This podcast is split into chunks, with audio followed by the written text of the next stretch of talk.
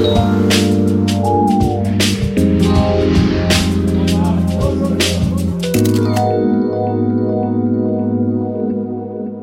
привет! В эфире редакционный подкаст 34 Travel. Меня зовут Юлия Миронова, я шеф-редактор журнала. И сегодня у нас такой спецвыпуск. Связан он с классным большим событием, которое произошло у нашей арт-директорки Касси Сарамолот. Наконец-то вышла книга, прекрасная фотокнига со всеми ее работами, посвященная Беларуси. И поэтому сегодня мы решили с Кассией поговорить об этом. Касси расскажет нам об идее книги, о том, как сложно или не сложно было реализовывать этот проект. Поговорим немного и о Беларуси, также и о путешествиях по Беларуси, потому что мы любим об этом говорить, когда собираемся. Привет, Кася. Всем привет. Так, ну давай тогда с тобой, как обычно, все на творческих вечерах начинают разговор о том, с чего же все началось. Когда появилась у тебя идея твоей книги и насколько долго занял вот этот путь от идеи и до реализации и до того, как ты наконец-то сегодня, вот мы с тобой держим в руках твою книгу? Идея книги появилась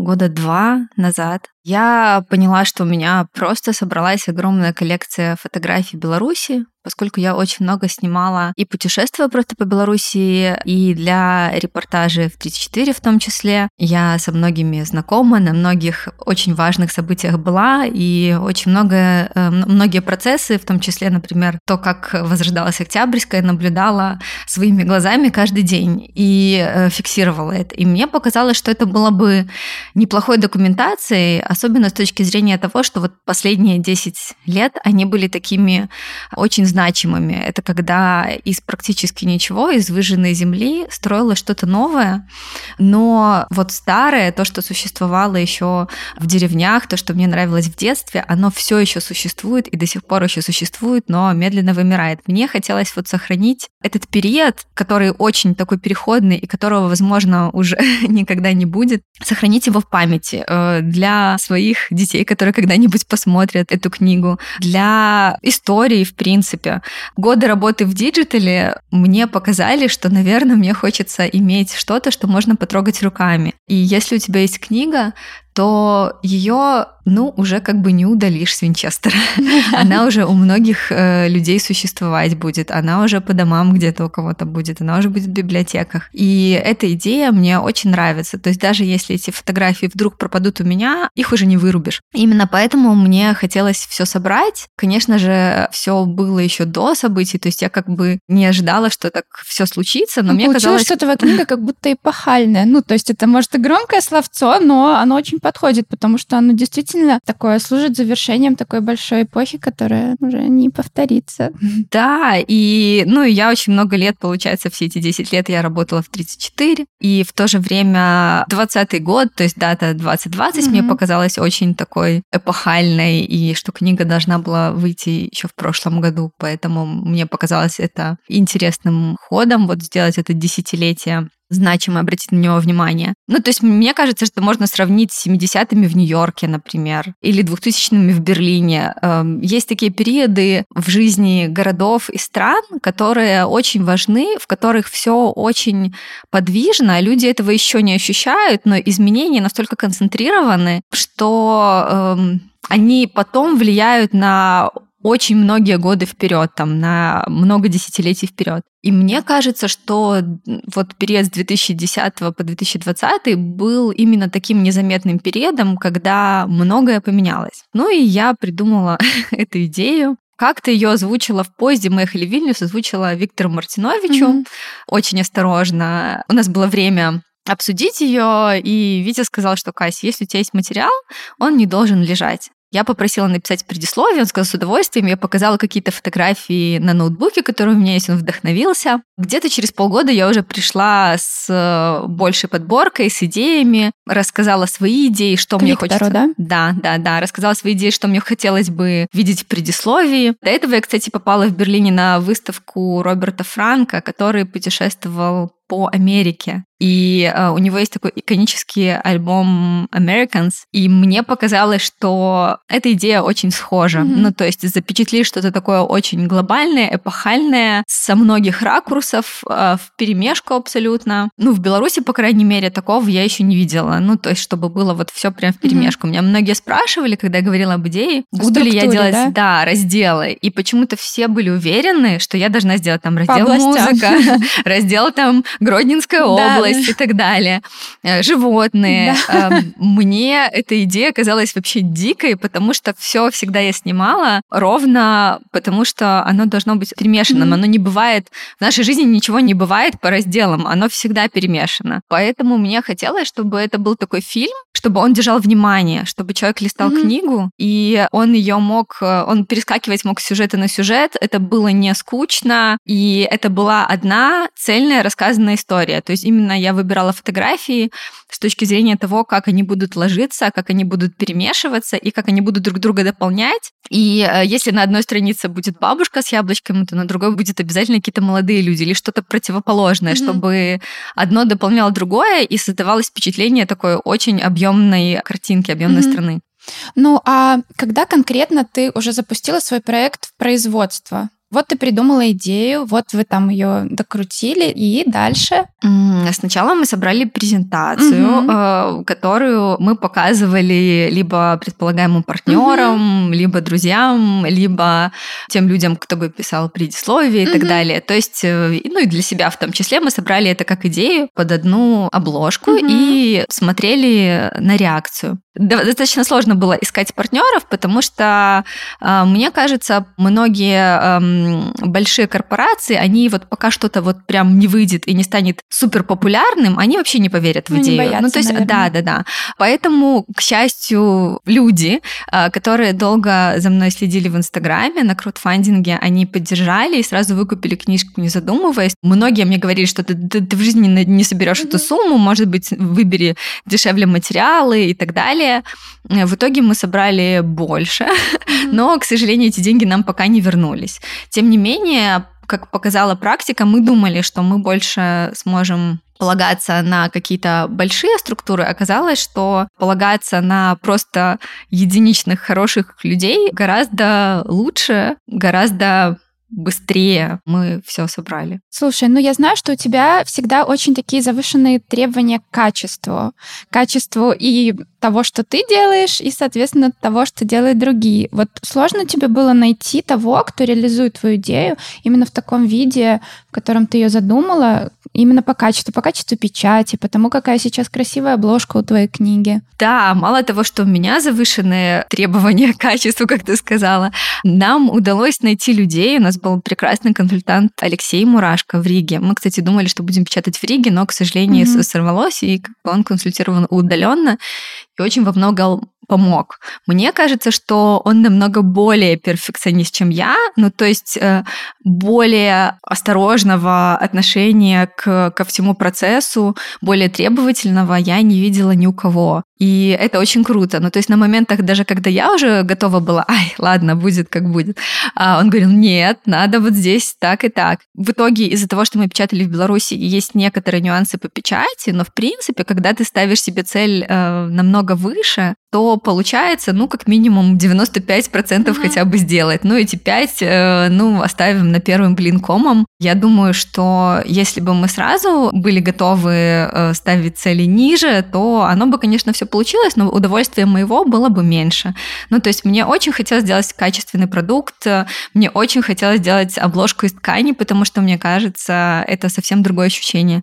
Мне очень хотелось э, взять дорогую бумагу. Это Arctic Volume Ivory, ну, то есть э, это бумага, на которой печатают все очень классные, uh-huh. дорогие каталоги по искусству, которая полуглянцевая, полуматовая, ну, то есть на ней очень хорошо лежит цвет. Я была в печати и находилась все это время, пока а, печатали листы с фотографиями, mm-hmm. и мы очень долго настраивали цвет для печати, а это офсетная печать, ну, то есть это прям огромные машины размером с цех, куда заливаются краски. И это очень увлекательный, сложный процесс, где все может пойти не так. Я довольна больше всего тем, что цвет получился таким, как я хотела, mm-hmm. таким, как я его вижу. Это очень сложно получить. И э, если бы мы печатали в Риге, то у меня бы не было возможности поехать и проконтролировать это, да. Слушай, ну, условно, тебе много пришлось обойти там каких-то типографий, или ты сразу нашла нужную?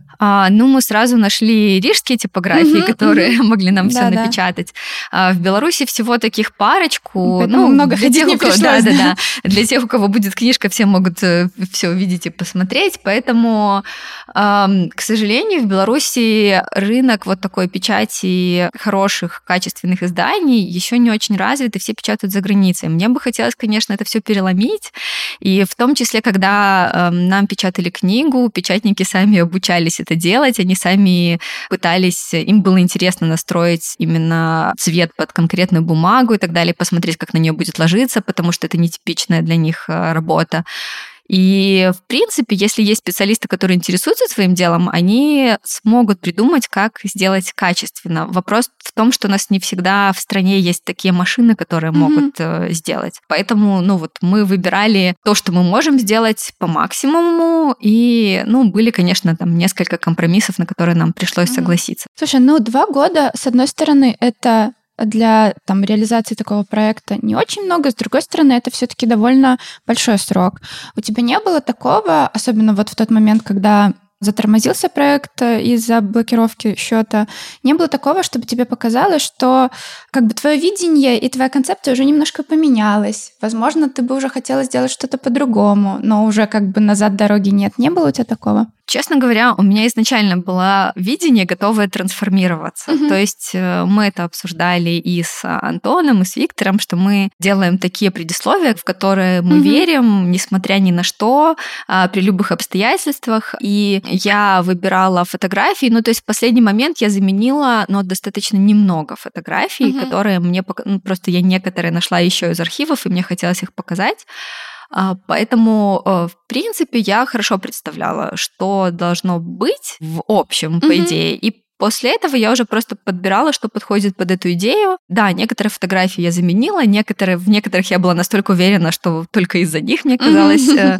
важным это все напечатать. Эм, поэтому я бы сказала, что изначально я просто была уверена, что что бы ни случилось, книга будет. Mm-hmm. Вот. Ну, то есть я была настроена на то, что у нас ничего не остается, как преодолеть все трудности, mm-hmm. сдаваться не вариант, и поэтому, наверное, она и получилась. Ну, ты можешь сказать, что она получилась такой, как ты и мечтала. Ну, если опустить там какие-то, как ты говоришь, 5% компромиссов. Ну, если опустить чуть-чуть недочеты в качестве mm-hmm. печати, небольшие. Mm-hmm. Насколько мне сказали, что они могут быть и э, за границей тоже. То есть они могли случиться везде то я бы сказала, что я думаю, что эта книга то, как я хотела бы ее видеть. Я не доверяю макапам обычно, mm-hmm. когда вот типа вот картинка, mm-hmm. которая что-то продает, еще ничего нету, но уже вот картинка как будет и все. Но когда я делала вот этот макап книги, который все видели, и когда я вот в первый вечер сидела, и рядом со мной лежала книга, я что-то у меня мысль такая, блин, она такая же, как... Mm-hmm. И мне стало так как-то не по себе даже от того, что... Она и очень приятно. Ты до нее можешь дотронуться, и она физический объект. Поэтому, да, наверное, она получилась. Мне просто кажется, что в процессе у меня возникло еще как минимум четыре идеи mm-hmm. для разных книг, mm-hmm. ну не только как бы моих, а разных, и э, сознанием процесса все можно сделать гораздо быстрее, и это радует.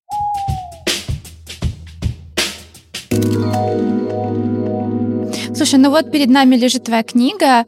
Расскажи немного для тех, кто еще не успел ее поддержать в руках или приобрести какая она внутри и как ее правильно читать, в кавычках, условно говоря? Я бы хотела, чтобы ее прям рассматривали постранично, со страниц. По порядку или как вот угодно? Я видела, кстати, вариант гадания на книге. Mm-hmm. Мне тоже он понравился. Кто-то в Инстаграме в сторис э, запостил, что они гадали на книге, открывали на любой странице. Mm-hmm. Мне кажется, это классный вариант. Mm-hmm. Но вообще мы выстраивали книгу так, чтобы это был, э, было путешествие от страницы к странице. Mm-hmm. Ну, то есть она выстроена очень логично, поэтому если вы прочитаете сначала одно предисловие, потом второе, потом третье, у нас три предисловия mm-hmm. Виктора Мартиновича, Антона Кашликова и мое. И все рассказывают немножко о разном, с разных сторон, о том, что вы видите в книге. Они как бы готовят. И мне кажется, что прочитав предисловие, можно чуть лучше понять, как-то себе додумать, не знаю, что-то больше почувствовать. Но даже если вы ленитесь, ничего страшного, хотя предисловия небольшие. Мы их перевели на английский тоже, поэтому их можно прочитать. Можно смотреть фотографии. Я бы тоже хотела, чтобы фотографии смотрели от страницы к странице, потому что это рассказ.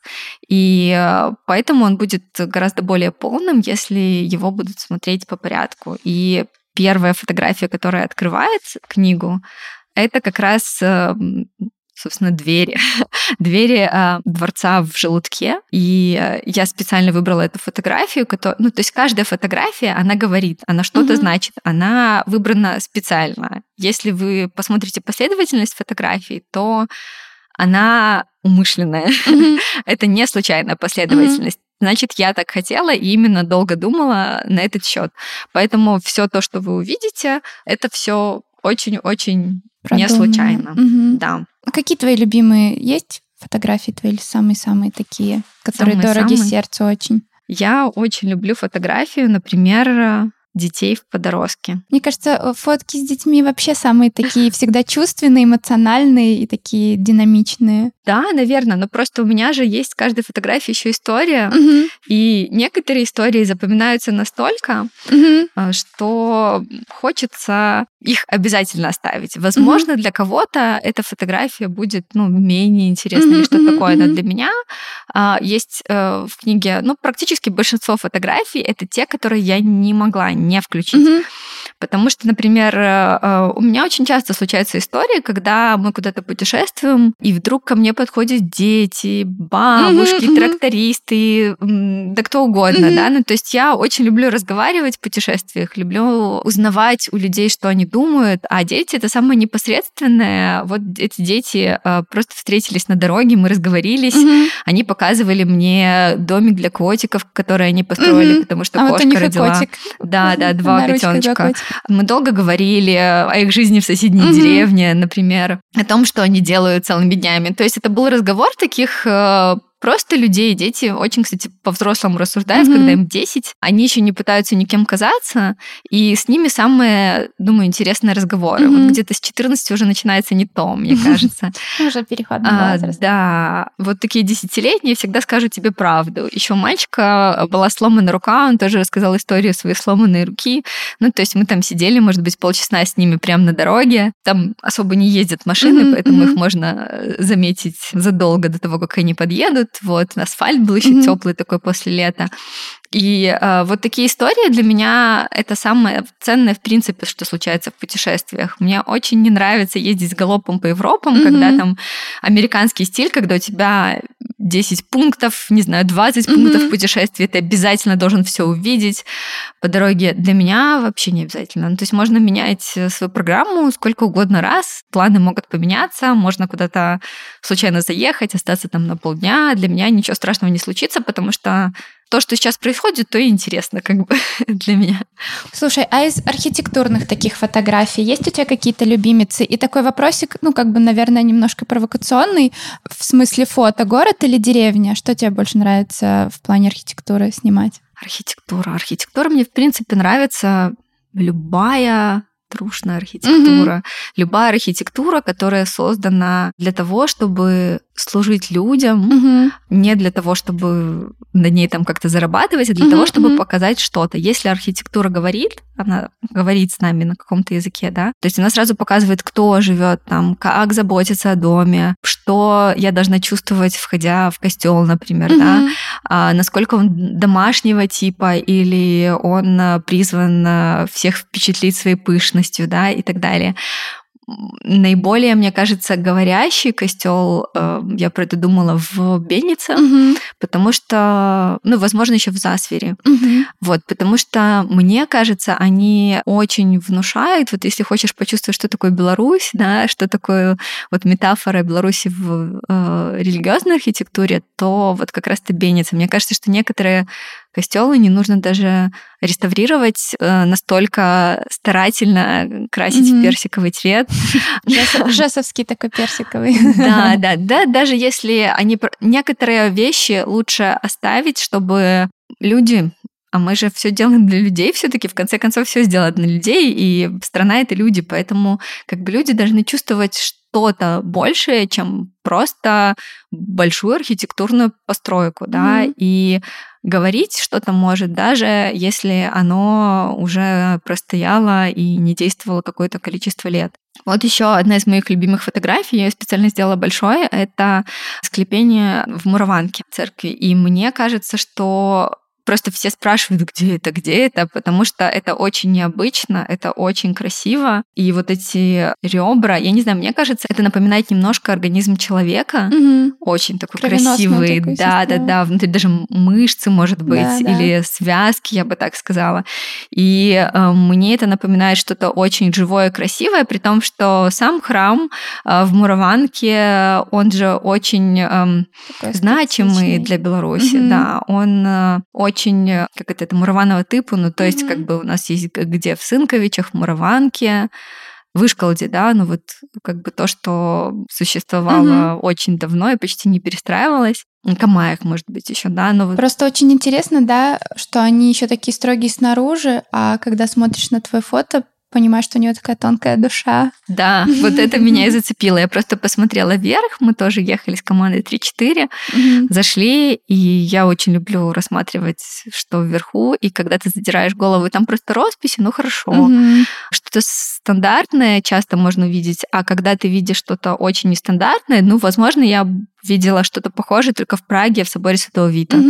То есть а такое мы, даже мне кажется, круче, потому что оно все побеленные и ближе можно рассмотреть в Мураванке. Для меня это что-то тоже, это как про душу белоруса какую-то, которая да, такая немножко да. тайная и не хочет никому показываться, только если ты заглянешь специально туда. Многие не видят. Слушай, ну книга очень классно начинается с фото открытой двери. А чем заканчивается? Какой снимок и почему именно он? Последний снимок это тот, которым книга и начинается mm-hmm. с супер обложки. Mm-hmm. Двое молодых людей, парочка сидят э, на берегу озера в мире. Это тоже было снято по дороге, мы просто ехали, возвращались, и как бы возвращались через мир, вышли погулять, и когда я увидела этот кадр, мне показался он настолько уютным, настолько говорящим про все наше лето, такое mm-hmm. классическое белорусское лето, когда ты сидишь с любимыми людьми, с друзьями, э, с семьей возле озера, смотришь на закат, любуешься, и уже вот этот голубой час, и тебе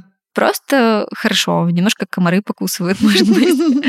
Поэтому я решила начать, начать и закончить ровно одной фотографией. То, что на суперобложке. Мне показалось, что она должна быть и в книге, потому что кто-то суперобложку может снять. Есть люди, которые не любят пользоваться суперобложками. Но в то же время мы ее сделали для того, чтобы все-таки, ну, во-первых, книга не залапалась руками, да. если кто-то хочет, да, потому что держать угу. удобнее, да, если обложка из ткани, она очень деликатная. Угу. И поэтому она заканчивается ровно тем, с чего и начинается. Еще я люблю заканчивать просто вечерами. Угу. Э, да, и... у тебя это как будто день.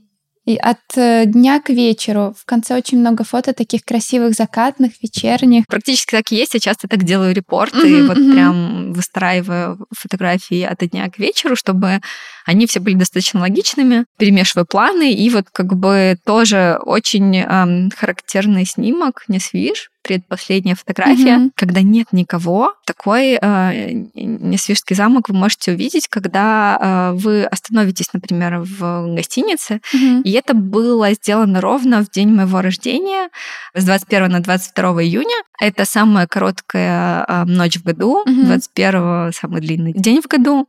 Я праздновала свой день рождения там. И очень классно просто налить себе в кружечку чего-нибудь, сесть на э, лесенке во дворе, и весь замок твой.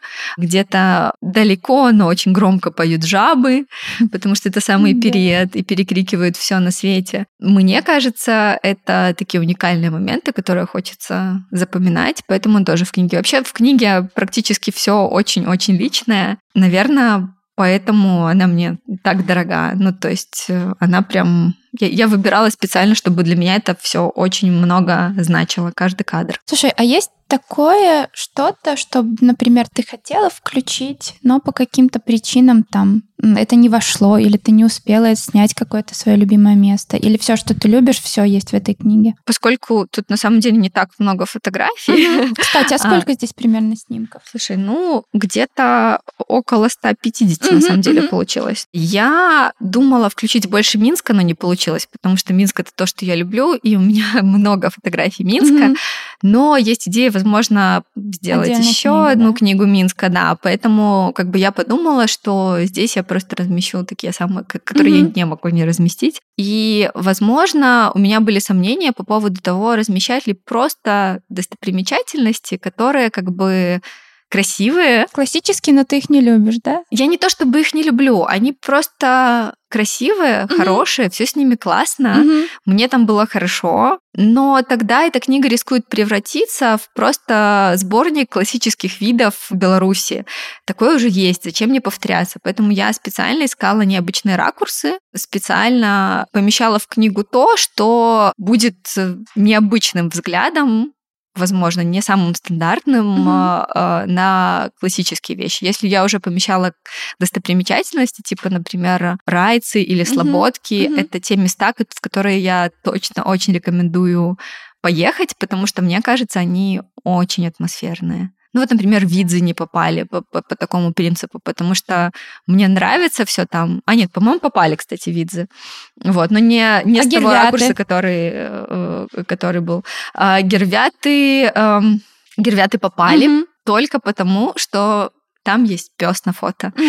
а, потому что ракурс классический, но а, пес делает все. Ну, то есть, как бы, если я могу добавить чем-то жизни, то, наверное, это для меня главное. Ну, то есть, э, просто сфотографировать достопримечательность классно, и бывает хорошо и красиво, но бывает этого недостаточно. Вот для Гервят, мне кажется, что для меня бы было недостаточно, если бы это просто была mm-hmm. красивая фотография Гервят. Слушай, я заметила, что в твоей книге нет традиционных как обычно делают в фотокнигах, подписи под фотографиями. Где это, что это, в каком году.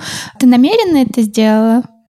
А, я сделала подписи, но я сделала их в конце книги. То есть можно запомнить страницу, пролистать в конец книги и уточнить, что это за место в снимке или что это за человек. А, я специально это сделала, потому что очень часто люди смотрят не на снимки, а на подписи. И а, для них это значит очень много. Я хотела, чтобы первичными были кадры. И первичными были скорее ощущения от снимка, какие-то чувства, которые человек может э, ощутить, э, не знаю, возможно, какие-то воспоминания, которые ему напомнят снимок. И очень не хочется вот эти чувства нагружать лишней информацией про место. Если действительно кому-то интересно, и действительно он хочет знать, где это, он залезет в конец и уточнит, место. Если нет, то как бы, наверное, и не стоит. Ну, у тебя получился настоящий визуальный рассказ. Прям настоящая история.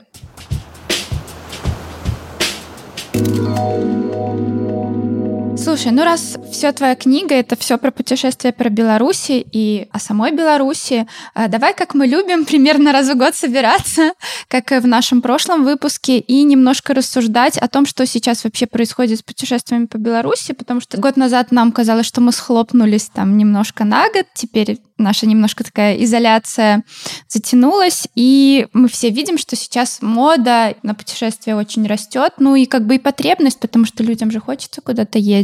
Что ты думаешь вот о том, как развивается сейчас вся эта а, мода на путешествия по Беларуси, и, соответственно, с этим появляются новые проекты, да, там кто-то развивает свои инстаграмы, кто-то устраивает экскурсии.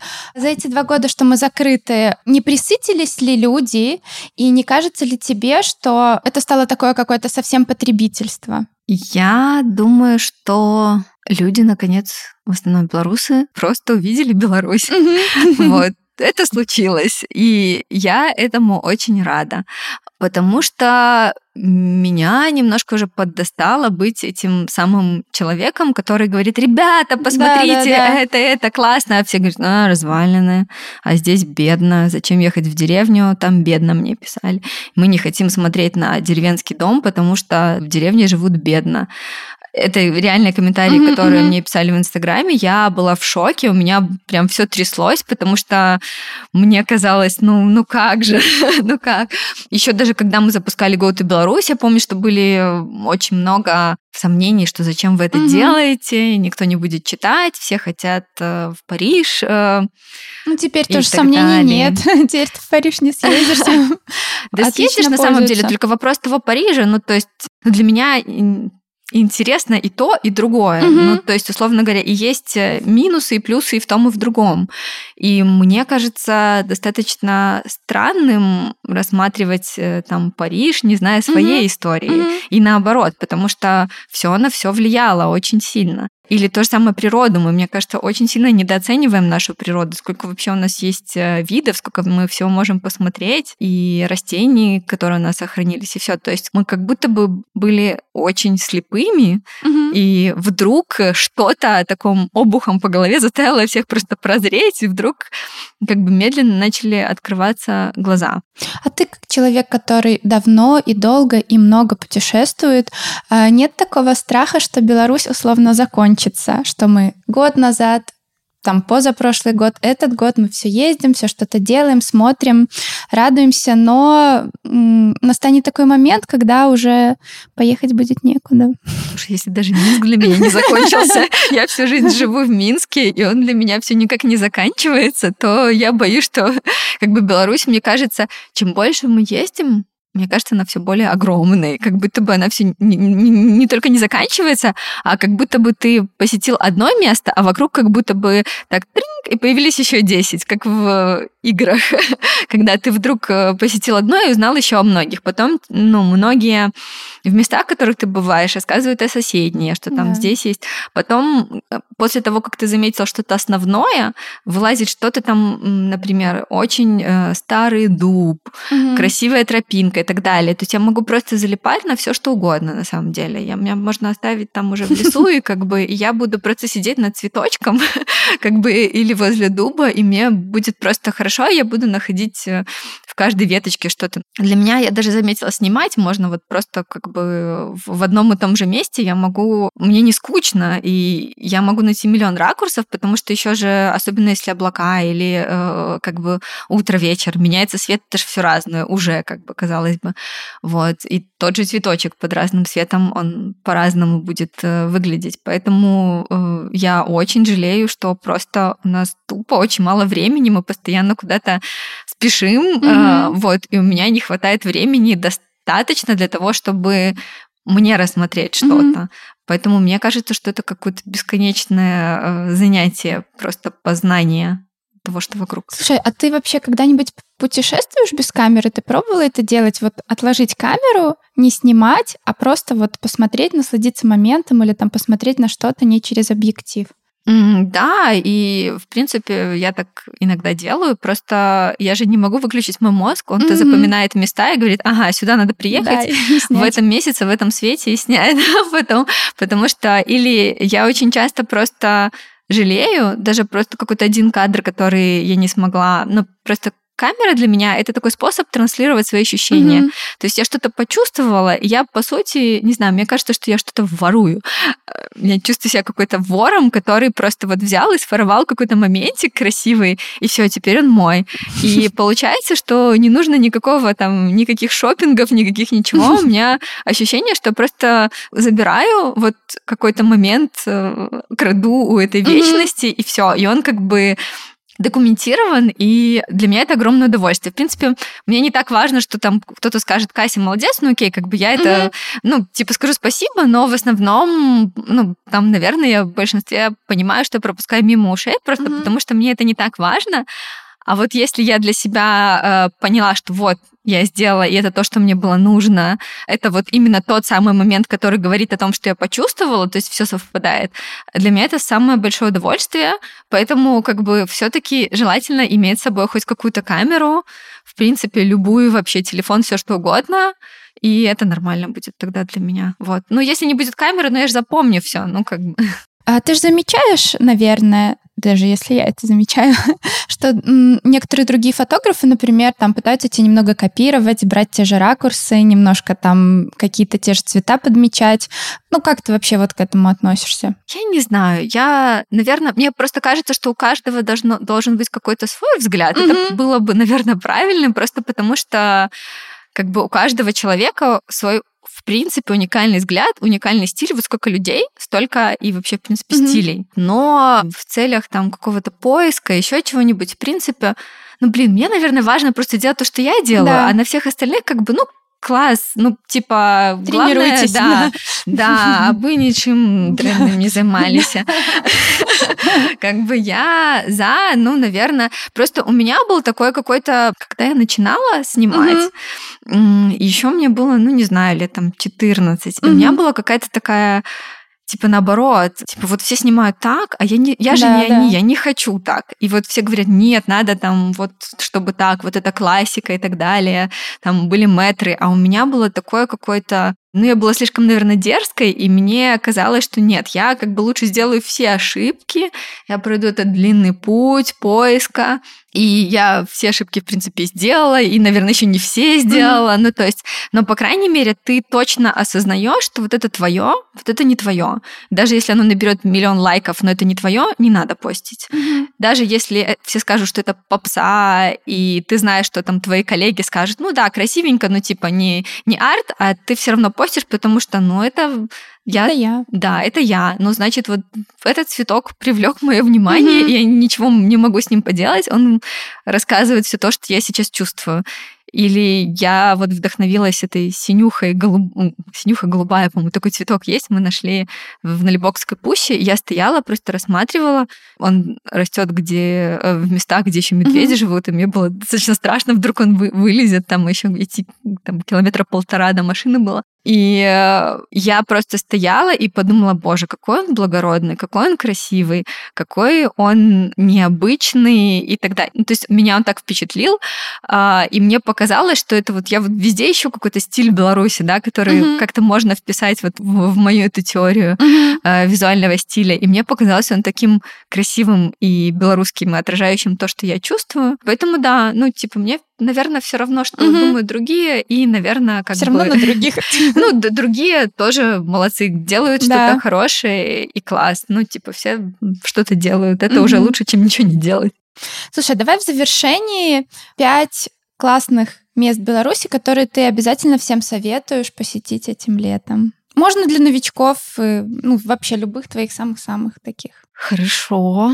Я советую обязательно классика прогуляться по Несвежскому парку, mm-hmm. потому что парк — это одно из самых красивых мест, которые у нас есть. Можно не заходить даже в дворец, mm-hmm. А, просто гулять по парку и наслаждаться, и смотреть на эти большие деревья, и думать про то, что тот, кто их посадил, не увидел их такими большими, а они выросли для нас. И, кстати, парк тоже есть в книге, где-то в конце. Можно делать пикник там. Думаю, что еще, что еще из мест. Наверное, я бы советовала, конечно, посетить Пинск, угу. потому что Пинск очень классный город. Согласна. как бы, и мне кажется, он должен быть такое одно из главных туристических столиц Беларуси. Mm-hmm. Возможно, конечно, озера, Свирь и Засвирь. Mm-hmm. Меня даже больше впечатлила Засвирь, потому что что-то в ней есть тоже такое. Там же Дроздович очень любил Засвирь и очень много в тех краях путешествовал. И мне кажется, это одно из таких очень мистических мест, где ты прям это чувствуешь, но туда надо ехать с людьми, которых ты хорошо чувствуешь, любишь, э, и которые не будут э, громко кричать и фоткаться на каждом углу, а могут с тобой тихо помолчать. Что еще три было, да, уже? Наверное, четыре или три. Ну, давай что-нибудь еще такое, может быть, такая, ну, хотя свири-то и есть скрытая. Я скажу не место, а что-то еще очень важное, чего много есть в книге, это музыка. Посетить концерт. В костеле или в Любой. Это концерт может быть Полины в каком-нибудь минском дворике. Это может быть, наконец-то, концерт петли, который наконец-то смогут э, разрешить, и он пройдет. Это может быть э, концерт детей в костеле. Это может быть все что угодно. Просто музыка, потому что, мне кажется, и это огромная часть книги, э, музыка очень хорошо объясняет Беларусь. Вот поэтому как бы без музыки мы жить не можем, и любой концерт, на который вы можете сходить, обязательно сходите. Вот, и почувствуйте это. По-моему, еще одно место должно быть. Ну, давай. Я думаю, что все должны еще раз открыть для себя Минск. Да, согласна. Потому что, ну, раз мы для себя его каждый день открываем, то он этого достоин. Многие, особенно не из Минска, я слышу это, ай, Минск, ну, то есть как бы мне не очень приятно это слышать, потому что ну, мне нравится практически каждое место и нахожу интересное. А про Минск от многих, кто не из Минска, я почему-то слышу очень много не очень хорошего. Мне это не нравится. И мне кажется, что они просто не смогли его увидеть. Вот эм, я бы пожелала, чтобы они погуляли по Минску. А у нас есть все для этого лета и увидели его. Класс, спасибо, Кася, э, за этот э, такой интересный разговор и за твою книгу. И скажи еще раз, пожалуйста, где можно купить твою книгу для наших слушателей? А, можно купить книгу в Академ книге на э, независимости 72, станция метро Академия наук. И можно купить, заказать на Озбай, и вам привезут ее куда будет нужно в Беларуси. Вот для э, тех, кто не в Беларуси, э, мы советуем просто попросить э, друзей купить и выслать вам, потому что пока такой возможности высылки у нас нет. Спасибо, э, Кася, э, и классных еще новых ждем книг. В эфире был подкаст редакционный журнала 34 Travel. Надеюсь, услышимся еще раз скоро. Всем пока. thank you